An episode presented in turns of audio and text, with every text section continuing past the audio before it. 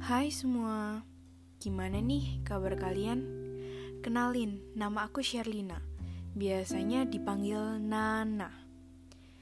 Aku baru saja duduk di bangku SMA, dan di podcast ini aku hanya ingin berbagi tawa dan sedih dalam hidupku. Hanya itu saja, jangan pernah dibawa serius. Semoga kalian menikmatinya.